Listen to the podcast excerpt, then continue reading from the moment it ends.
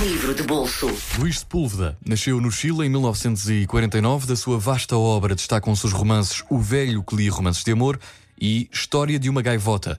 Também eh, O Gato que a ensinou a voar, mas Mundo do Fim do Mundo, Patagonia Express, Encontros de Amor num País em Guerra, são também, eh, aliás, conquistaram também em todo o mundo a admiração de milhões de leitores e em 2016 recebeu o prémio Eduardo Lourenço. É de Patagonia Express que lhe falo hoje. Um livro que li quando estava, lá está, na Patagónia, e um livro que fala sobre uma viagem, uma viagem pelas solitárias terras da Patagónia, da Terra do Fogo. Nesta história, o leitor poderá conhecer Ladislau Esnaola, um homem do mar, um vagabundo do mar em busca do seu irmão Agostinho poderá conhecer uma data de personagens aviadores completamente loucos que transportam tudo, desde vinho até mortos, enquanto sobrevoam a imensidão da paisagem. O livro começa e acaba com dois encontros extraordinários uh, do autor com Bruce Chatwin e com Francisco Coloane, escritor chileno que alimentou a imaginação inquieta do ainda rapaz Sepúlveda. São apontamentos de viagem, mas também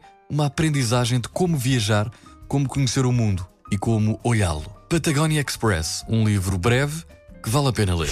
Livro de bolso.